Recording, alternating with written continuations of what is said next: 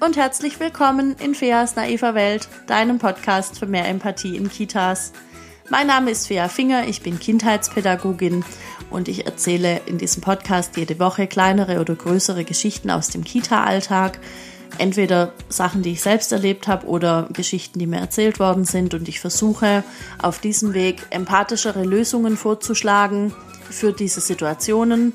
Und es sind eigentlich immer Situationen, die in jeder Kita immer noch vorkommen und von denen ich denke, das dürfen wir jetzt dann endlich auch mal hinter uns lassen. Da sind wir in der Pädagogik weiter und deshalb geht es mir nicht nur um mehr Empathie, sondern es geht mir auch um mehr Fachwissen und deshalb versuche ich die Geschichten auch mit viel Fachwissen aufzufüllen, damit ihr am Ende alle rausgehen könnt und sagen könnt, so ist es eigentlich. Das ist der neueste Stand der Technik. Wir machen das jetzt so. Und ähm, daher habe ich mir in der letzten Woche überlegt, wie kann ich das noch ein bisschen konkreter machen? Also wie, wie kann ich das nochmal wirklich auf eine Handlungsebene runterbrechen? Und darum soll es heute gehen. Deshalb wird sich die heutige Folge um die meiner Meinung nach drei wichtigsten Tools drehen, die es da gibt, um ähm, in, herausfordernden, in herausfordernden Situationen einfach kompetent zu bleiben. Und äh, da wünsche ich dir jetzt viel Spaß dabei. Zu Beginn ist mir da noch wichtig, dass, dass es bei diesen Tools eigentlich egal ist, in welcher Situation du dich da gerade befindest. Also sei es in der Situation, dass eine Kollegin oder ein Kollege mit dir ein Problem hat oder du mit ihm oder ihr, ähm, sei es, dass ihr in der Gruppe mit den Kindern vor einer Herausforderung steht und nicht richtig wisst, wie gehen wir jetzt damit um.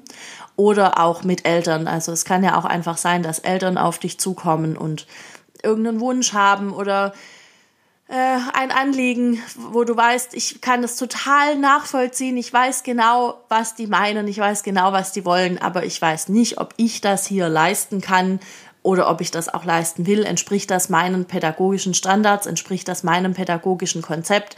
Zum Beispiel, wenn Eltern dir sagen, wir möchten, dass das Kind nur 20 Minuten schläft, weil wir kriegen das abends nicht ins Bett. Oder ähm, das Kleinkind hat gebissen und ihr seid euch einfach nicht sicher, warum oder wo kommt das her. Oder du hast einfach immer wieder Stress mit irgendeiner Kollegin in der gleichen Situation. So. Und ähm, ich denke, was diese Situationen alle gemeinsam haben, ist, dass das erstmal ähm, wie so eine Hilflosigkeit kommt. Ja, du wirst konfrontiert mit irgendwas und musst damit umgehen und hast eigentlich nicht richtig eine Ahnung wie, aber man darf sich das ja vielleicht auch nicht unbedingt anmerken lassen in dem Moment oder man möchte das nicht. Ich wollte das immer nicht. Ich habe immer gedacht, hm, ich nehme das jetzt mal so und gucke dann, wie ich damit umgehe. Und ähm, das ist auch genau der Weg, weil nicht reagieren oder ja, die Leute dann so ein bisschen im Regen stehen lassen mit ihrem Problem oder mit ihrem Anliegen, das ist halt nicht cool. Und wenn du es bist, der oder die da ein Thema hat mit einer anderen Kollegin oder auch mit Eltern, dann ist es auch nicht so cool, das einfach tot zu schweigen. Das ist einfach keine Option. Also schon eine Weile, aber man sollte irgendwann anfangen, da mal drüber nachzudenken. Und deshalb ist das erste Tool, das ich da habe und ähm, von dem ich glaube, es ist das, das im Grunde das, das ist das, das wirklich am unangenehmsten ist von den dreien, ist die Beobachtung. Und jetzt kann man sagen, ja gut, Beobachtung, ne? Hole ich mein Klemmbrett raus, setze ich mich hin, mache ich. Ja, kannst du, Besonders in der Situation, wo jetzt zum Beispiel das Kleinkind das andere Kind ständig beißt. Gute Idee, nimm das Klemmbrett und beobachte das mal schriftlich und schau dir genau an, welche Situationen sind das denn, wo das passiert und welche, ja, wie, wie ist dann die Reaktion auch im Umfeld und so weiter. Gute Idee. In Situationen, in denen es da eher um dich geht und in denen du vielleicht ein, Spiel, ein, ja, ein schwieriges Gefühl, ich nenne es mal, es gibt keine schlechten Gefühle, ich nenne es mal ein für dich schwieriges Gefühl entwickelst ähm, in irgendeiner Form, da wirst du nicht einfach so mit dem Klemmbrett auftauchen können. Vielleicht imaginär in deinem Kopf, wenn du da richtig gut bist, aber eher schwierig. Trotzdem beobachte dich da. Wenn du weißt, diese Situation kommt, manchmal weiß man ja auch vorher, boah, diese Eltern, die kommen da morgen und die wollen das und das und uh, wird irgendwie schwierig. Beobachte dich Beobachte, was mit dir passiert, welche Reaktion kommt in deinem Körper. Ähm, was sagst du? Was machst du dann? Was, was hast du bisher immer gemacht? Was sind so deine Muster in deiner Reaktion, die du bisher gefahren bist? Und ähm, was wünschst du dir eigentlich von der Situation? Was darf sich da verändern? Was, was darf da am Ende dabei rauskommen? Und ähm, damit visualisierst du so ein bisschen deine Wunschsituation. Dein Wunsch. Zum Beispiel, die Eltern wollen ähm, ich nehme nochmal das mit dem Schlafen. Die Eltern wollen, dass das Kind nur noch 20 Minuten schläft und du bist aber der Meinung, dass das nicht gut ist. So, was ist also dein, deine, deine Wunsch? Endposition ist quasi, dass du den Eltern verständlich erklären konntest, warum du glaubst, das ist nicht gut. Deine Wunsch-Endsituation äh, ist, dass du dabei ruhig geblieben bist und kompetent geblieben bist und dich nicht hast verunsichern lassen, weil du weißt, dass du für das Kind in dem Moment das Richtige tust. So. Ähm, genau, also beobachte dich selbst, was ist deine Reaktion, was waren bisher so deine Muster, auch mit der Kollegin, ne, wenn die kommt und dann irgendwie sagt, oh, keine Ahnung, hast du schon wieder nicht die Spülmaschine ausgeräumt, irgendwie sowas, ja. Dann beobachte dich sehr genau, was ist bisher passiert? Bist du gleich an die Decke gegangen? Hast du gesagt, was? Das ist auch nicht nur meine Aufgabe, das kann auch mal der Azubi machen? Ähm, oder hast du gesagt, ja, ja, stimmt, du hast recht. Oh, was hätte ich machen sollen? Ne, so, was, was ist deine Reaktion? Und was stört dich eigentlich daran? Ja, also, das Ganze einfach einmal in Ruhe beobachten, ist so Schritt eins. Wenn es dann um ein pädagogisches Thema geht, wie jetzt zum Beispiel das mit dem Beißen oder auch die Sache mit dem Schlafen. Du hast vielleicht nur so ein imaginäres Gefühl hinter dem Beißen, da steckt irgendwas. Oder es ist nicht so cool, das Kind zu wecken nach 20 Minuten, weil die wird da eh nicht richtig wach, aber ich weiß nicht genau, woran das liegt. Dann ist das Tool Nummer zwei, das bei mir immer richtig gut funktioniert und funktioniert hat auch schon in der Vergangenheit. Hol dir Informationen. Kein großes Ding, ja. Atme tief durch, hol dir Informationen. Ich weiß, ich verkünde hier jetzt nicht die Weisheiten der Welt, aber Wissen ist Macht. Punkt.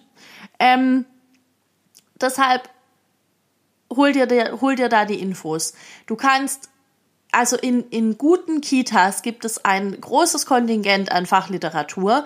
Ähm, meistens auf einem recht guten Stand sogar noch. Wenn du jetzt weißt, ihr habt da irgendwie Bücher stehen von 1977, tu die weg. Die kommen ins Museum für ausgemusterte pädagogische Strategien. Die brauchen wir vielleicht nicht mehr. Bitte deine Leitung darum, neue Bücher zu kaufen. Oder wenn du die Leitung bist, kauf neue Bücher.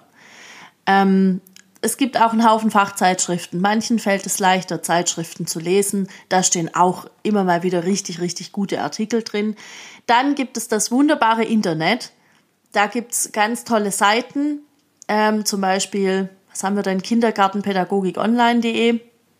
Die haben auch richtig gute Artikel. Da habe ich schon einiges gefunden. Ähm, ja, und ansonsten, wir wissen alle, wie man eine Internetsuchmaschine bedient mittlerweile, glaube ich.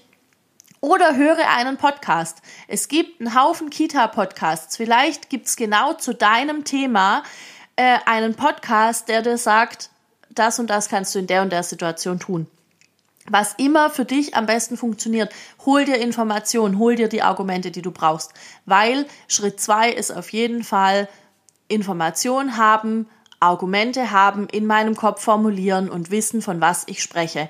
Und je öfter du das machst, auch vielleicht zum gleichen Thema wie jetzt beim Schlafen, umso sicherer wirst du. Du wirst irgendwann wissen, warum sind die Zusammenhänge so und so und warum ist es nicht gut, das Kind nach 20 Minuten zu wecken, wenn es auch offensichtlich noch im Tiefschlaf ist. Was macht das mit dem Gehirn? All diese Dinge. Ähm, was passiert eigentlich in Kindergruppen, wenn, wenn da ein Kind beißt? Ähm, was passiert, wenn... Oh, keine Ahnung, mir fällt jetzt kein Beispiel ein, aber im Grunde kannst du das für alles machen. Auch die, die Sache mit der, mit der großen Flut, wo ich, ich glaube, vor zwei Wochen eine Folge dazu gemacht habe, ja. Wenn die, die Kollegin oder der Kollege schon wieder den Anfall kriegt, weil dem Kind der Becher überläuft. Warum ist das wichtig, dass dieser Becher auch mal überlaufen kann? Die, diese ganzen Informationen findest du im Moment auch ein bisschen in meinem Podcast, muss ich sagen, aber auch viel im Internet und in Büchern. Und was immer du brauchst, geh hin und hol dir die Information. Und dann wäre Schritt drei, ähm, den Dialog suchen. Nimm deine Information, geh damit zu den Eltern, wenn die am nächsten Tag sowieso kommen und da ihr Anliegen vorbringen, dann geh damit zu den Eltern ähm, und sag ihnen, schauen Sie, so und so ist es. Und wenn du an irgendeinem Punkt, das ist auch, das ist mir total wichtig, weil ich nämlich früher immer dachte, ich muss es dann wissen. Und Professionalität bedeutet in dem Fall nicht einfach alles zu wissen, sondern Professionalität bedeutet auch zu sagen, hören Sie, ich weiß es im Moment auch nicht, aber ich suche die beste Lösung für Ihr Kind hier in der Kita und ich werde mich da nochmal einlesen und ich komme auf Sie zurück. Fertig. Manchmal gibt es nicht mehr zu sagen als das. Und dann sag genau das. Wenn du, wenn du merkst, wow, mir fehlt da die Information, ich weiß nicht so genau, was ich da jetzt sagen soll, dann ist das dein Standardsatz. Ich verstehe sie sehr gut, ich verstehe sehr gut ihr Anliegen, ich suche die beste Lösung für ihr Kind hier in der Kita ich werde mich nochmal einlesen, ich werde mich mit meinem Team besprechen, ich komme auf sie zurück. Wenn du es terminieren kannst, terminierst, wenn du, wenn du schon weißt, du kannst, du hast heute Mittag zwei Stunden Zeit, um dich da irgendwie drum zu kümmern, dann sag ihnen, ich gebe ihnen morgen eine Rückmeldung.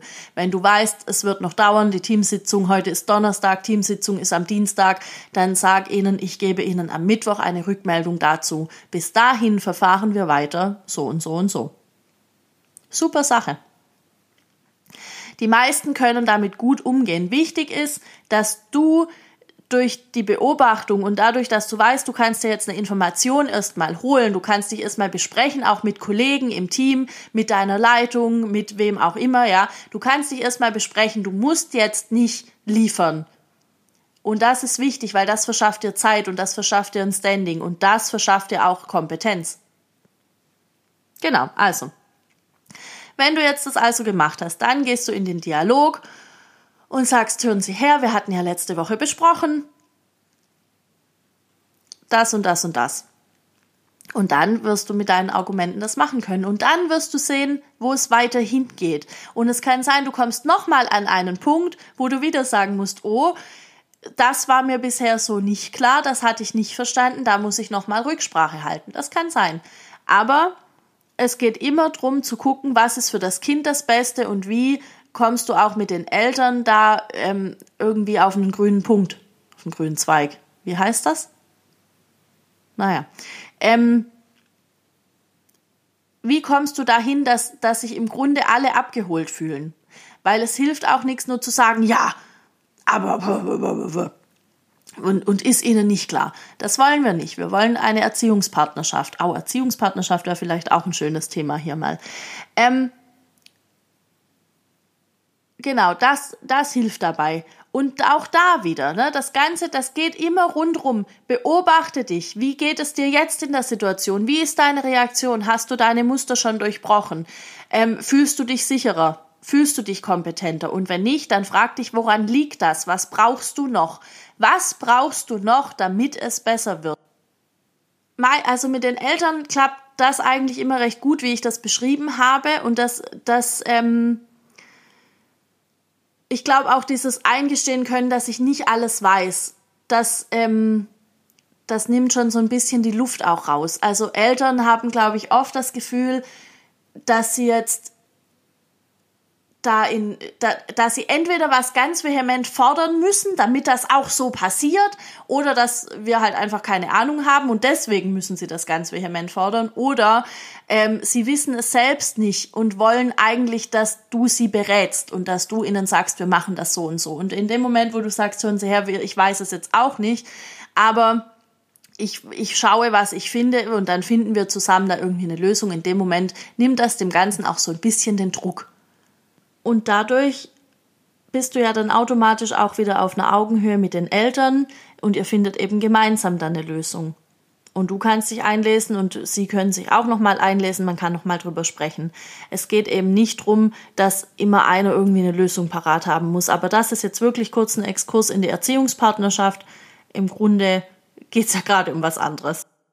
Und mit sämtlichen pädagogischen Themen im Alltag ist es im Grunde ja genau das Gleiche. Also es kann ja sein, dass du eine andere Auffassung darüber hast, ob ihr jetzt das Kind äh, mit seinen vier Jahren noch dran erinnert, dass es aufs Klo gehen sollte oder nicht und dass deine Kollegen das anders sehen. Das kann ja alles sein.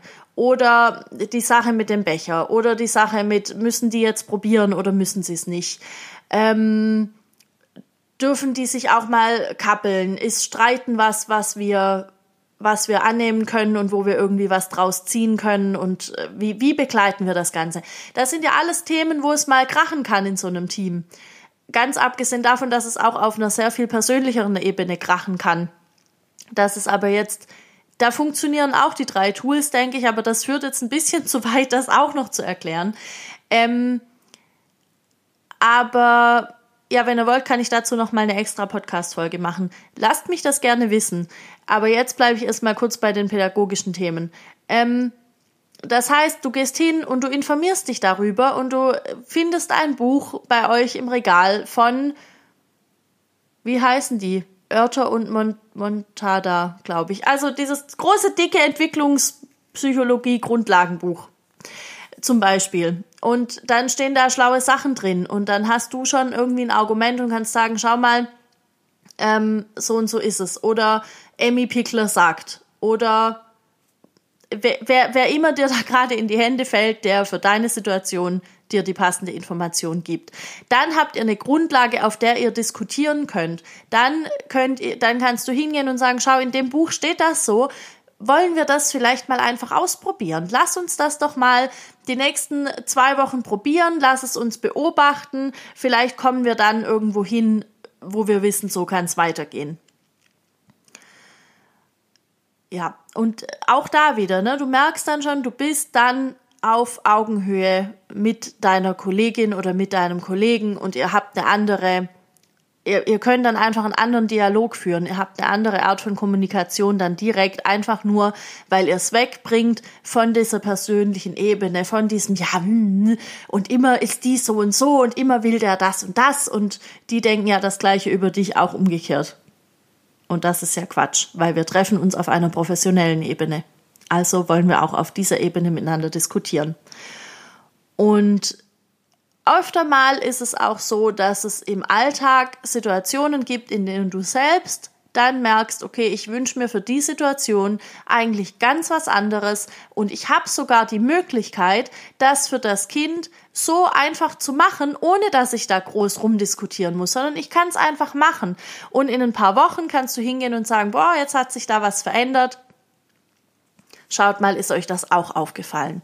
Und dann wird das denen auffallen und vielleicht wissen sie nicht, warum das passiert ist. Aber das ist dann auch nicht nötig. Ja, das ist nicht der nettere Weg. Aber es ist manchmal ein bisschen leichter und man muss meiner Meinung nach auch nicht jede Kleinigkeit bis ins Letzte diskutieren und besprechen und so weiter, weil manchmal kann dich das auch ganz schön zermürben. Zumindest war das meine Erfahrung. Wenn es dir anders geht, freut's mich sehr. Dann lass mich das auch gerne wissen, wie du das gemacht hast. Ich übe da noch manchmal. Ähm, jetzt muss ich kurz nachdenken, ob ich dazu noch was sagen wollte, gerade. Einen Moment. Ah ja, genau. Wichtig ist natürlich, wenn du so eine Situation hast, wo du dann irgendwie, die, du hast die beobachtet, du hast die Infos geholt, du hast nochmal drüber nachgedacht und hast gemerkt, ah ja, eigentlich ist das Kind sowieso die meiste Zeit bei mir im Zimmer, dann kann ich das auf die und die Art lösen, zum Beispiel. Ähm, dann ist es trotzdem wichtig, dass du eben die Infos hast, um die Argumente zu haben. Falls es doch noch zu einem Gespräch kommt oder falls du dann in ein paar Wochen tatsächlich hingehst und sagst, hey, ist euch aufgefallen, wir hatten doch da mal das und das Thema mit dem und dem Kind. Hupsi. Es ist was runtergefallen. Womöglich war das Estrella und sie wollte auch was sagen. Ähm, falls ihr es gehört habt. Falls nicht, ignoriert diesen Einwurf. Also, ähm, falls es doch noch dazu kommt, dass du dass du da nochmal in das Gespräch gehst, dann ist es eben trotzdem wichtig, die Argumente zu haben, weil es für dich wichtig ist, begründen zu können, warum hast du wie gehandelt. Das ist ein alter Hut in der Pädagogik, ist mir klar. Aber wenn du es begründen kannst, dann, äh, das haben wir, glaube ich, alle. Ob Studium oder Ausbildung, ich glaube, alle haben gelernt, wenn du es begründen kannst, läuft's. Kein Thema mehr. Und ähm, das Schöne ist, dass dir jetzt wahrscheinlich keine LehrerInnen mehr gegenüber sitzen, die sagen, uh, das ist aber jetzt keine sehr gute Begründung und sie hätten ja da das auch so und so machen können, sondern jetzt bist du in irgendeiner Form staatlich anerkannt und ähm, musst dich eigentlich nur noch mit dir und mit, dein, mit deinem jetzigen Team auseinandersetzen. Und das ist ganz cool. Aber das heißt nicht, dass wir nicht trotzdem das Fachwissen brauchen. Und nochmal, ich habe das, glaube ich, in der letzten Folge auch gesagt, dieses Fachwissen schafft auch mehr Empathie. Dieses Fachwissen schafft mehr, ähm, dass wir uns besser in, in Situationen hineinversetzen können und dass wir eher verstehen können, was passiert eigentlich. Im Grunde ähm, ist Fachwissen und Wissen über eine Entwicklungspsychologie und so weiter ist eigentlich der Schlüssel zur, zur Empathiefähigkeit in, in dem Fall. Ich weiß, wir verstehen unter Empathie eigentlich was anderes, aber in dem Fall, glaube ich, bedingen die sich doch immer wieder ganz gut gegenseitig. Weil wenn ich verstehen kann, warum Dinge wie funktionieren, werde ich automatisch ein bisschen verständnisvoller und damit empathischer. Ich glaube, das ist das, was ich eigentlich sagen will. Ich höre jetzt einfach auf.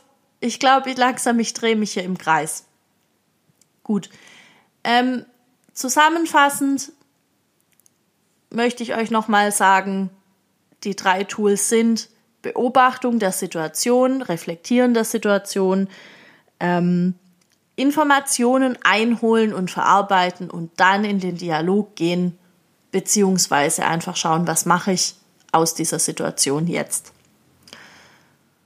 Und dann freu dich drauf, was passiert. Manche Dinge lösen sich komplett auf in dem Moment, wo ich einfach entscheide, ich gehe das jetzt an. Manche Dinge lösen sich einfach auf in dem Moment, wo ich nur sage, ja, ich hole mir da noch mal eine Information oder ich gehe noch mal ins Gespräch und dann rede ich mit irgendwem darüber und am nächsten Tag ist das Problem nicht mehr da ich kann nicht versprechen, dass es bei allen Dingen passiert, aber ich glaube, das ist so ein Phänomen, das alle PädagogInnen kennen. Und deshalb sind das meine drei Tools heute dafür, um in herausfordernden Situationen kompetent zu bleiben.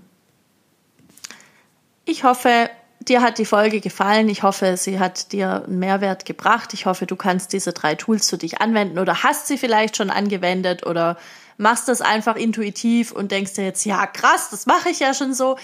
Egal wie, es ist auf jeden Fall cool und richtig und wichtig und ähm, lass mir total gerne auch dein Feedback dazu da, deine Gedanken. Wenn ich irgendwas vergessen habe, dann schickt mir gerne eine Nachricht. Am besten geht das auf Instagram über meinen Account, der heißt wie ich, nämlich einfach Fea Finger. Da findet ihr auch verschiedenste andere ähm, kleine Beiträge zu pädagogischen Themen und was ich so darüber denke, was ich davon halte. Und ja, da erreichte mich auf jeden Fall recht gut. Und ansonsten lasst mir gern eine Bewertung da auf iTunes für den Podcast. Schickt die naive Welt an alle Leute, die das irgendwie hören müssen oder hören sollten.